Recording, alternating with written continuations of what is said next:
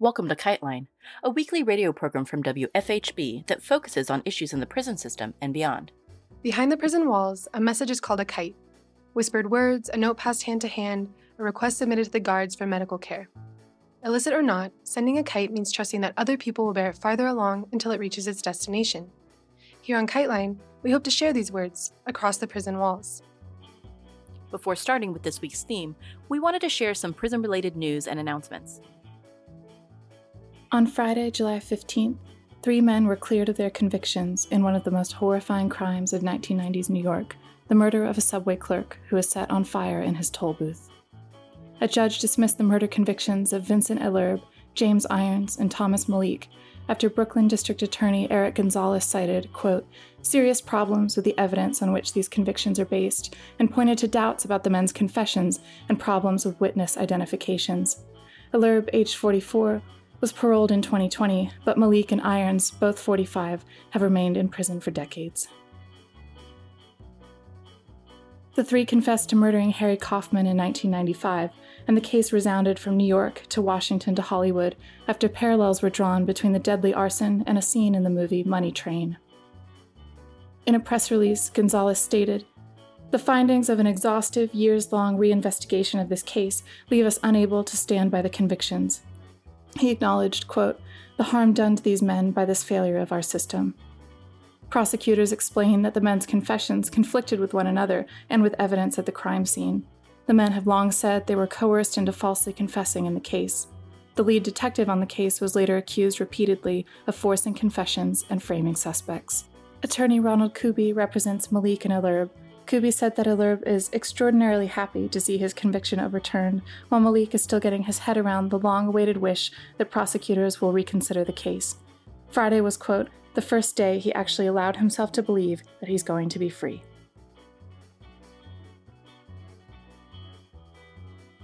Jahan, a 31 year old activist, was arrested along with dozens of other Muslims in February 2020 during mass protests against a controversial citizenship law passed by Prime Minister Narendra Modi's Hindu nationalist government in December 2019. The Citizenship Amendment Act forced non Muslim migrants and refugees from India's neighboring countries to apply for Indian citizenship if they arrived in India before December 2014. Read together with a proposed National Register of Citizens, many saw the CAA NRC plans as a first step to entirely disenfranchising India's Muslim minority. The passage of the CAA and fears over a potential NRC triggered a wave of peaceful demonstrations across India, with Muslim women leading the sit ins at various places, including at Shaheen Bagh, a working class Muslim dominated neighborhood in southeast Delhi, which turned into the epicenter of the protests.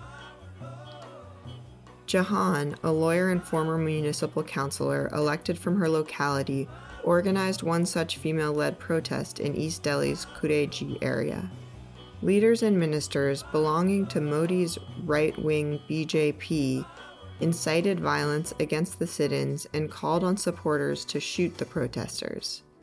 These hate speeches led to a killing spree in eastern parts of Delhi in the last week of February 2020, where more than 50 people, most of them Muslims, were killed while dozens of houses and mosques were torched.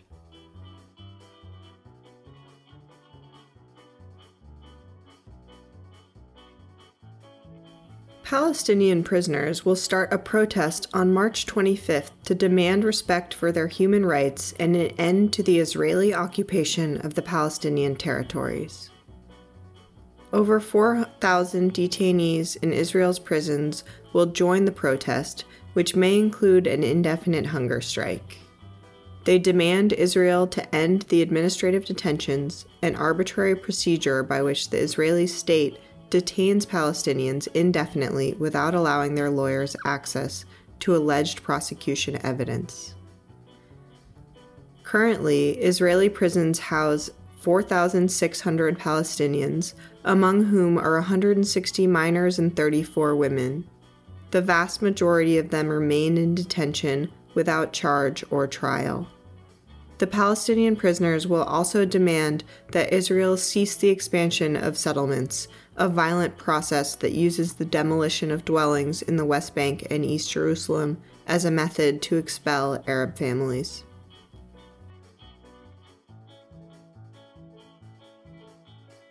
Next, we have our monthly roundup of prison disturbances as compiled by Perilous Chronicle. On May 25th, George Floyd Day, over 30 prisoners at Granville Correctional Institute on HCAV, high risk security, began rolling protests against the harsh conditions of their captivity, according to a communique shared with It's Going Down. These protests included rolling hunger strikes, fires, altercations between prisoners and armor clad police forces over issues like police brutality, new mail policies, issues of sentencing, and other issues involving the daily life of incarceration. Prisoners organized an outside call in support campaign that was initiated on June 23rd to commemorate Juneteenth. Immigrant detainees at two private detention facilities in California are on a labor strike. According to detainees who called into the North Carolina public radio station KQED to explain their demands, the World Socialist website reported. The strikers are being detained at the Golden State Annex in McFarland, California, and the Mesa Verde Immigration and Customs Enforcement ICE processing center in Bakersfield, California. Both facilities are operated by Geo Group.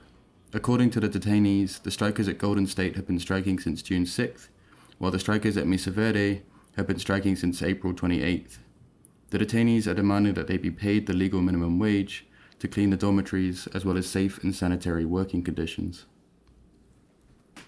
Last month, on June 14th, two prisoners escaped Pike County Detention Center in Pikeville, Kentucky.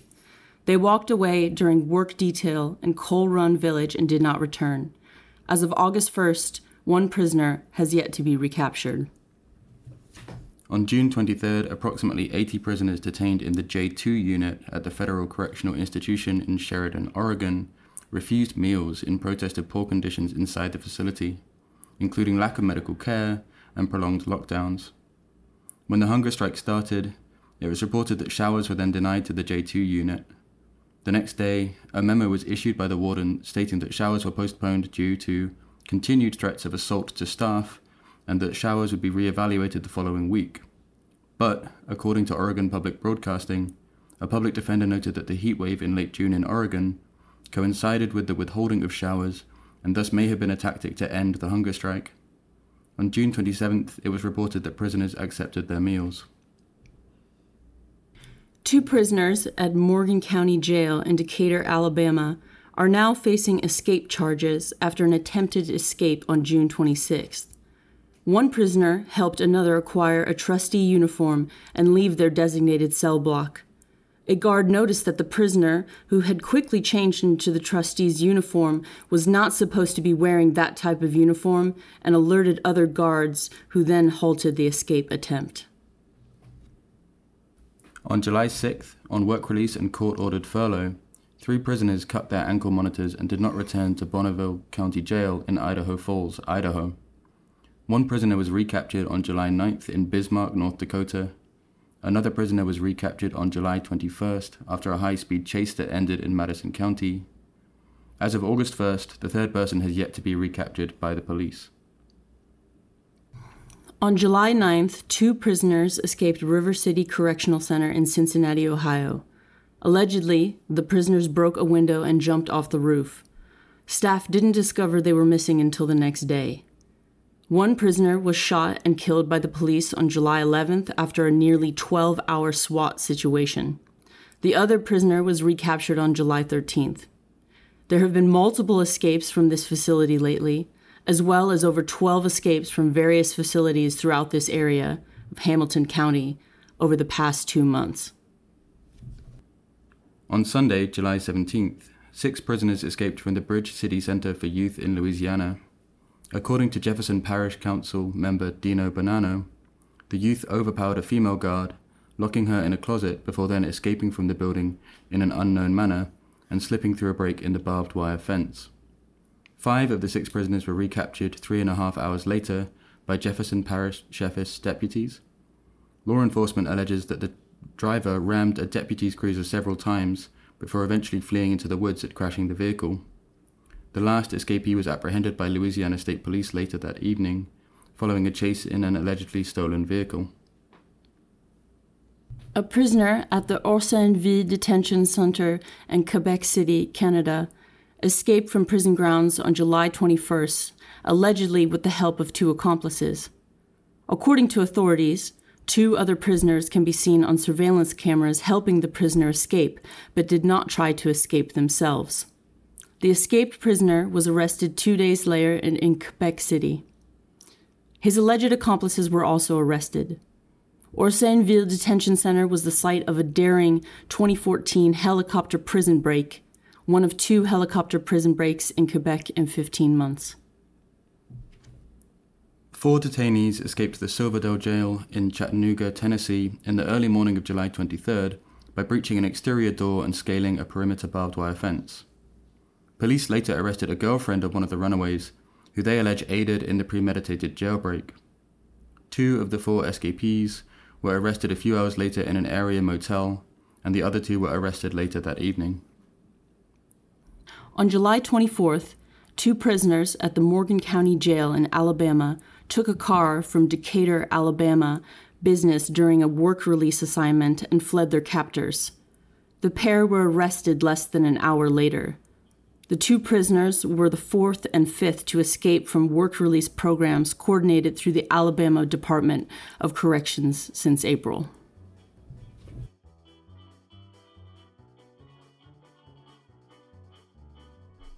Our episode this week focuses on kites from the inside. First, we have audio from a prisoner, Paul Lee, reporting on a massive transfer of inmates back in February from Pontiac, Illinois Correctional Facility to Centralia Correctional Center due to an ongoing black mold problem, which had been accumulating at the facility for decades. Here's Paul.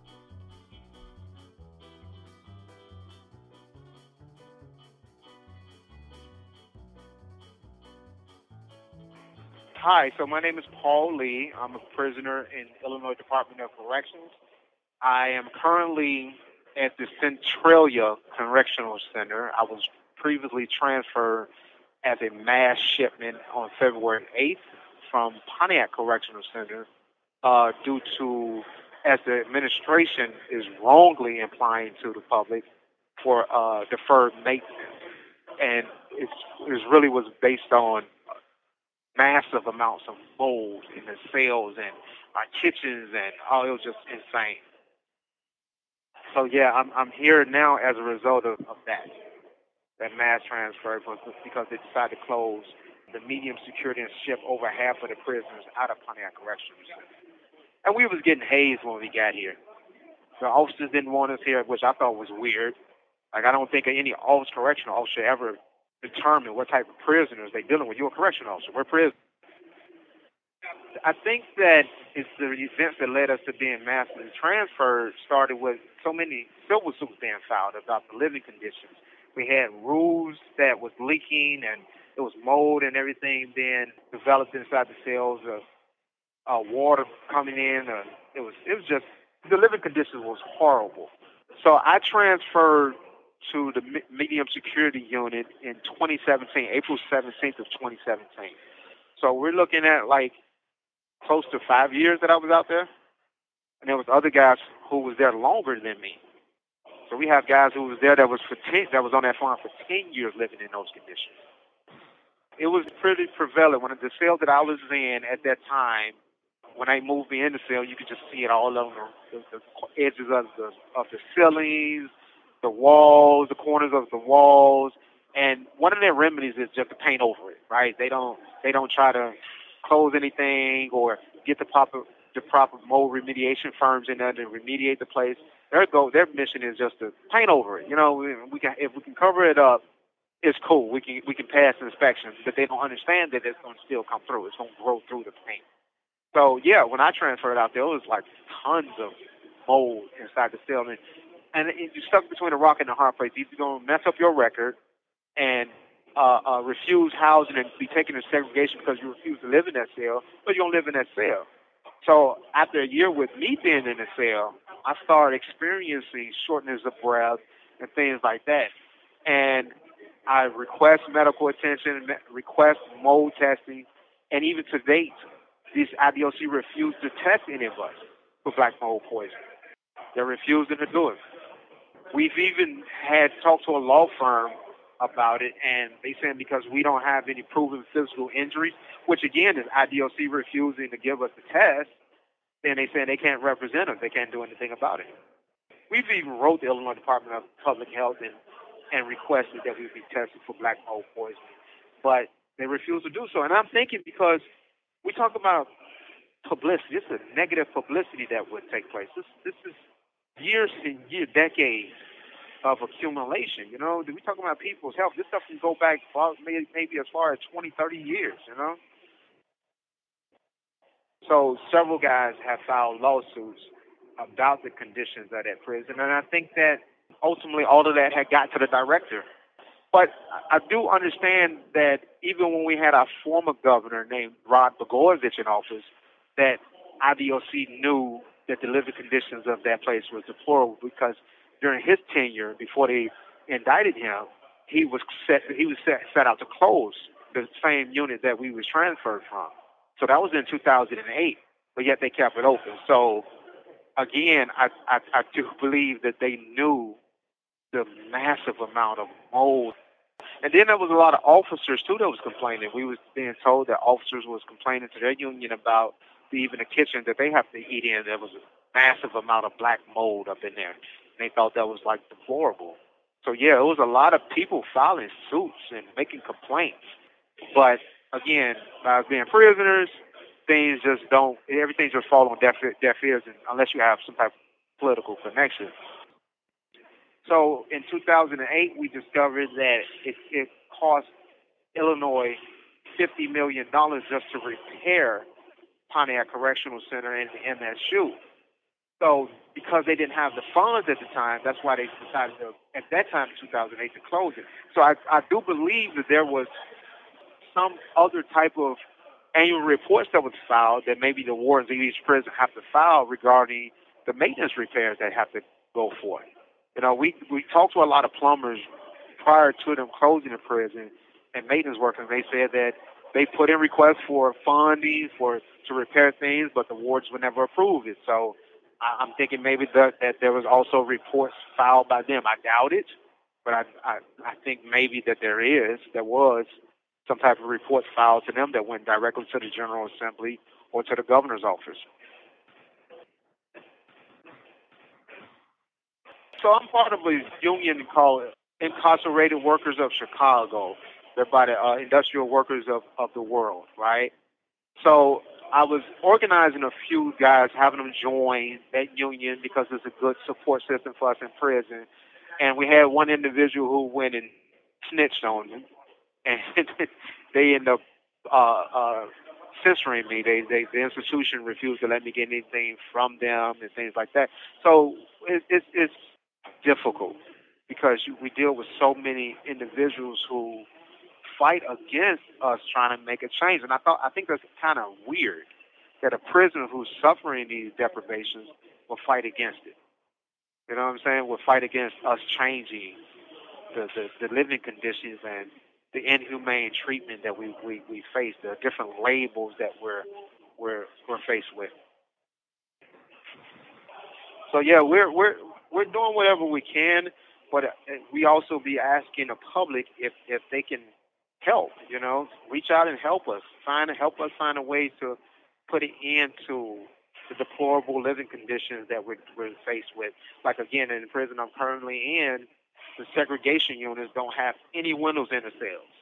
There should be no. There's no reason why a prisoner who's in segregation during the summertime should not be allowed to have his fan. There's no plugs in the cell for them to have a fan, and there's no windows. But these guys are living in literal sweat boxes. Sweat boxes. And there's not no air conditioning at all. The officers have air conditioning in their dorm, I mean in their bubble, but they cover up the vent where the air conditioning can come out into the day rooms and to the cells. They cover that up so we won't feel it.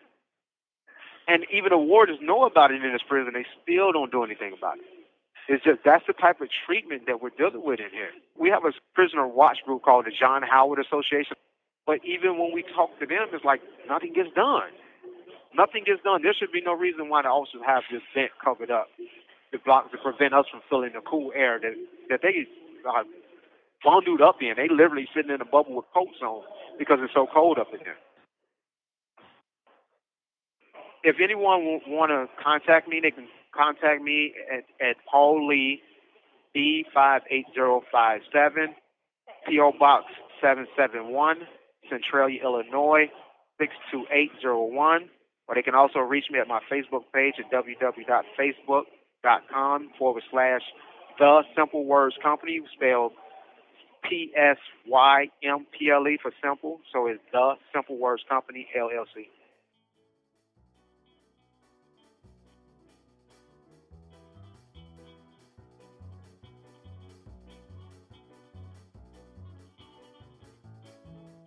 We close our episode with another highlight from our archive of over 300 shows. We've been sharing important segments from previous episodes to celebrate more than 300 consecutive weekly shows. This next segment is a poem from Philip Roberts, who was on our show in 2019 for an episode about prison writing programs. Here he is, talking about the moment he saw his toddler daughter after getting out of prison. He follows by reading his poem, Daddy's Little Princess. Here's Philip.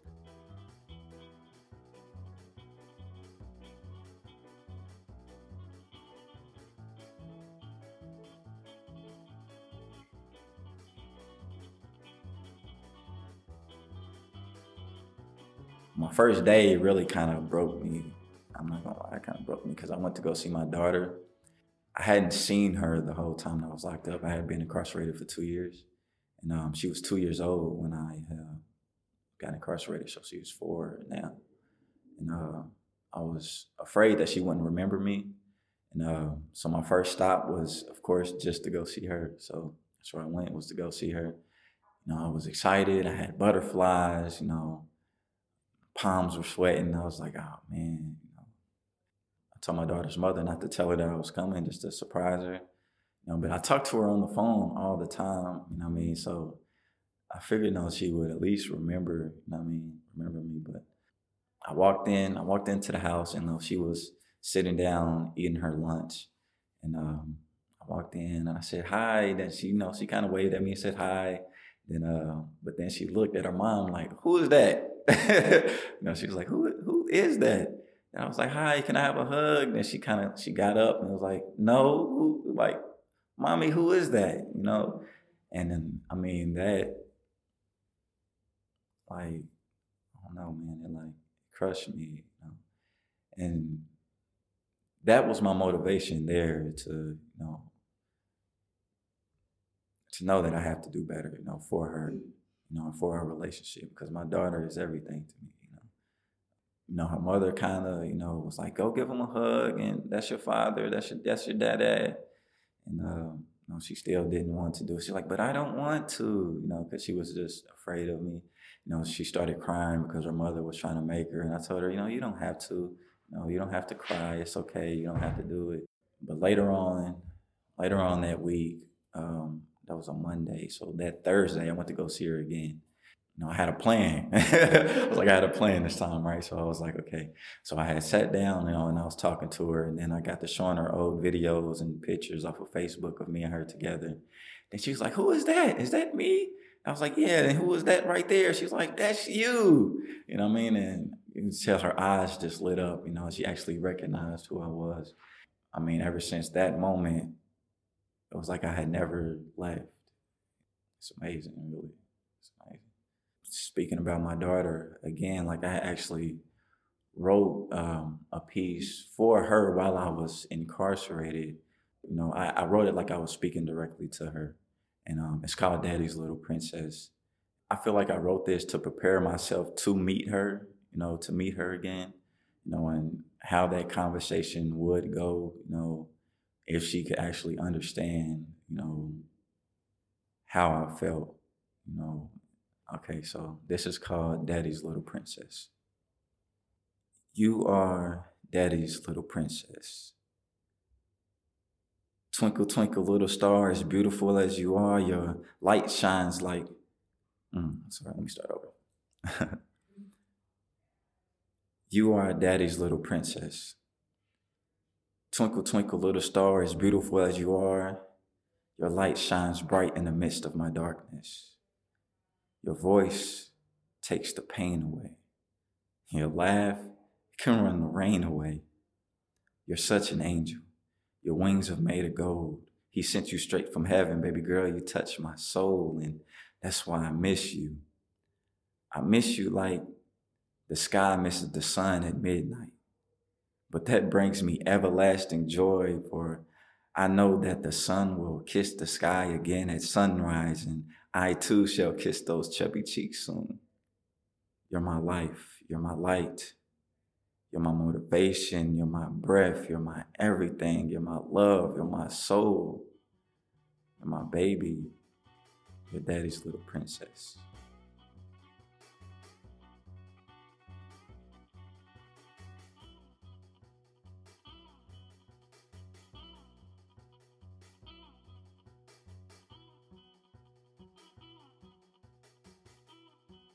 We'll have a link to our previous episode with Philip on our website, kitelineradio.org. Thank you to Paul, Philip, and everyone who contributed to the show with their hard work and talents. Kiteline's made up of volunteers, and we could always use help. Just be in touch. You can reach us at kiteline at wfhb.org. You can find out more detail about the prison disturbances we mentioned, along with other research about incarceration in North America, at perilouschronicle.com.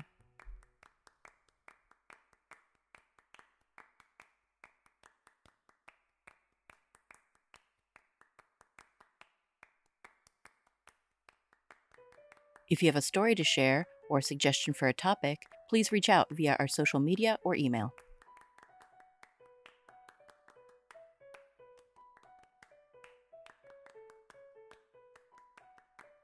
This has been Kiteline. You can follow Kiteline Radio on all social media platforms. And if you want to financially support our work, you can become a supporter at patreon.com forward slash kiteline radio. Any funds raised beyond operating costs will be sent to folks on the inside. Please check out our new searchable website with hundreds of archived shows at kitelineradio.org. After a brief hiatus, we're happy to report that our prisoner call in phone line is back. Folks on the inside or their outside friends and supporters can call 765 343 6236 to record a message to be played on the air. Please share this number widely and we'll try to answer and air all messages possible. Kiteline is intended as a means of communication between people across prison walls. Kiteline, WFHB, or any affiliates airing this program are not responsible for the opinions expressed on the show. Thank you for listening.